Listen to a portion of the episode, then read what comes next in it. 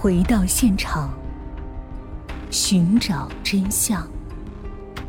小东讲故事系列专辑由喜马拉雅独家播出。张香白的灵堂就设在了村口。根据当地的风俗，死在外面的亲人遗体是不能进村的，而且一般是停灵五天，然后入葬。在这几天里，村头灵堂灯火长明，哀乐齐鸣。这一切，侦查员相信。躲藏在山里的张广厚一定能看到。警方决定调整部署，守株待兔，故意把卡点的人员撤了，外松内紧，放张广厚出来，这样才能在外面逮住他。张香白死后的第五天，他被埋在了村外自己家的田地里，陪伴着那几亩他亲手耕耘播种的、等待收获的庄稼，守望着这一片他曾经生活多年的家园。大规模的搜山追捕停顿了下来。喧闹了几天的小山村似乎也恢复了往日的平静，但就在这平静背后，一双双警惕的眼睛正密切地注视着这个小山村里任何一丝异常的响动。果然不出警方所料，就在张香白下葬后的第二天，二零一四年六月一日凌晨，在张广厚家潜伏蹲守的民警看到了一个这几天来他们熟悉的不能再熟悉的佝偻身影。蹲守民警立即一拥而上，将张广厚给摁到了地上。张广厚说：“你们不要这样，我不会跑了。”在张广厚的身上，警方搜出了几个没吃完的毛桃。原来，在这几天里，他每天都是靠着这些野果勉强度日啊。作案后的惊慌、躲藏追捕时的恐惧，再加上连日的饥渴、炎热的天气。早已经让他身心俱疲，到达了人体所能承受的极限。看到警方撤走之后，他便决定冒险回家，死也要死在家里。随着张广厚落网的消息，横岭村的村民敲锣打鼓，穿村而过，感谢公安机关为民除害。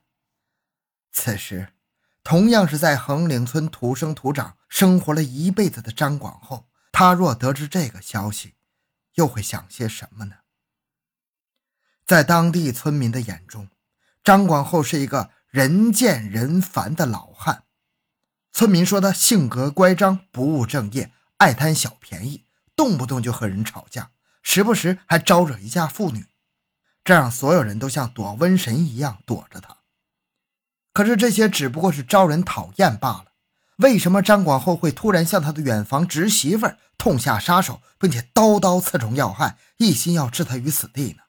况且张香白家算是村子里唯一对张广厚比较友善，并不嫌弃他的家庭，他们之间究竟发生了什么？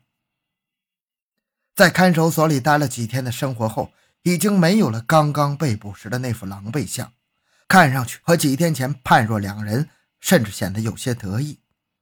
面对警方的讯问，他侃侃而谈，毫无顾忌地供述了案发当天上午在村头的田间小路上发生的那血腥一幕。张广厚跟张香白说：“你站着，我跟你说说。”张香白说：“有什么好说的？”张广厚说：“你说你恨我，是真的假的？”我就是恨你。接着，张香白就一句一句骂了起来。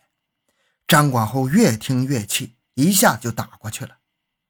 也不知道打了多少下，但是张香白越骂越凶了，还说：“我就看看你怎么杀我，我要叫人过来收拾你。”一听这么说，张广厚彻底恼了，拿出刀来就扎了张香白两刀。张香白的嘴才软了，说：“说。”不是我，我没有恨你，你带娃好，你是帮助我了。真没想到你的心这么狠。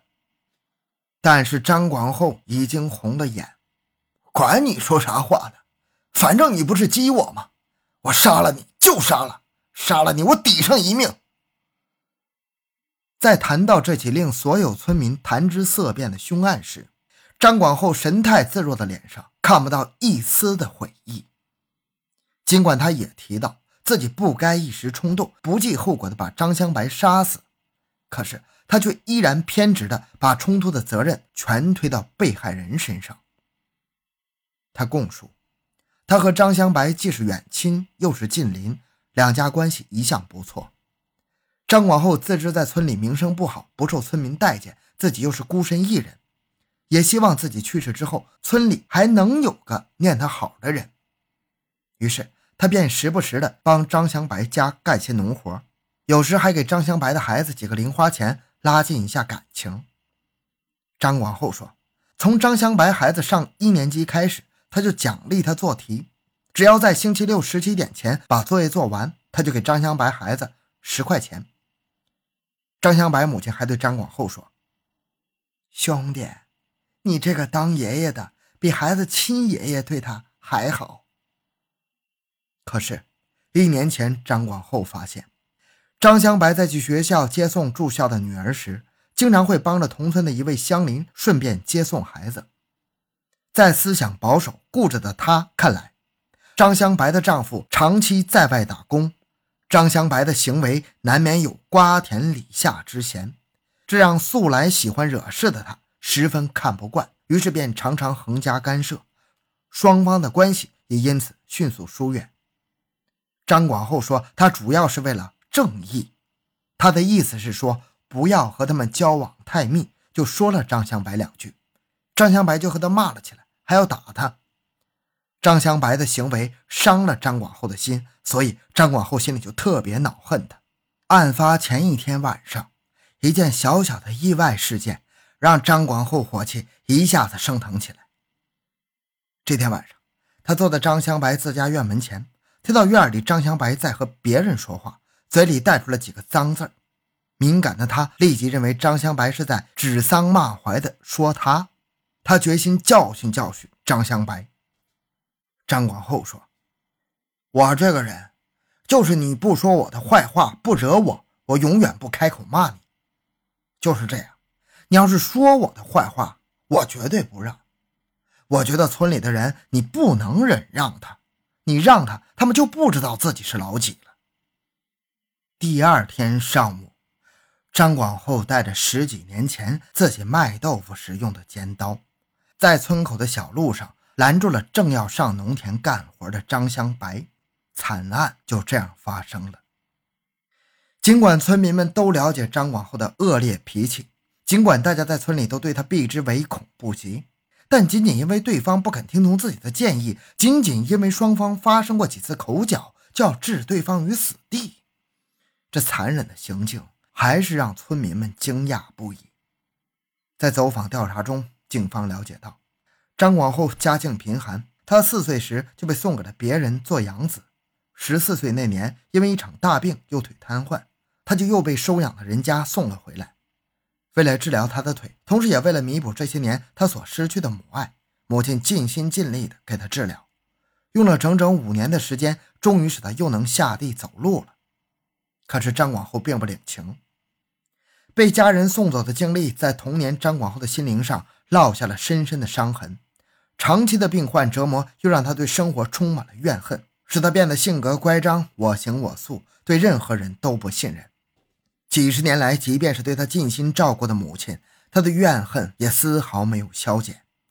即使他母亲去世的时候，他也没露了一面。男大当婚，女大当嫁，转眼到了婚配的年龄。可是由于张广厚身体的残疾原因，四里八村没有哪个身体健康的姑娘愿意嫁给他。村里有热心人帮着张广厚介绍了一个身体也略有些缺陷的女子，可是没想到却被张广厚看作是瞧不起他，不但亲没说成，还惹下他一肚子的仇怨。童年的不幸、身体的残疾、暴躁的性格、自卑的心理，种种的负面情绪在张广厚的身上不断的积累。使得他在村里成为一个另类，再也没有人愿意去主动搭理他。极度的自卑和极度的自尊交织在一起，同时在张广厚的身上发生着作用。随着时间的流逝，他的性情变得越来越暴，行为处事也让人越来越难以理解和接受。他说他以前很爱干净，还爱打扮，也爱出风头，以前去他家里的人相当多，所以村里有些人就议论他，说他坏话，败坏他名声，所以他就不想让他们去他家了，他就把家里弄得脏一点。他们看见我家里脏了，他们不是就不来我家里边了吗？是不是这个道理？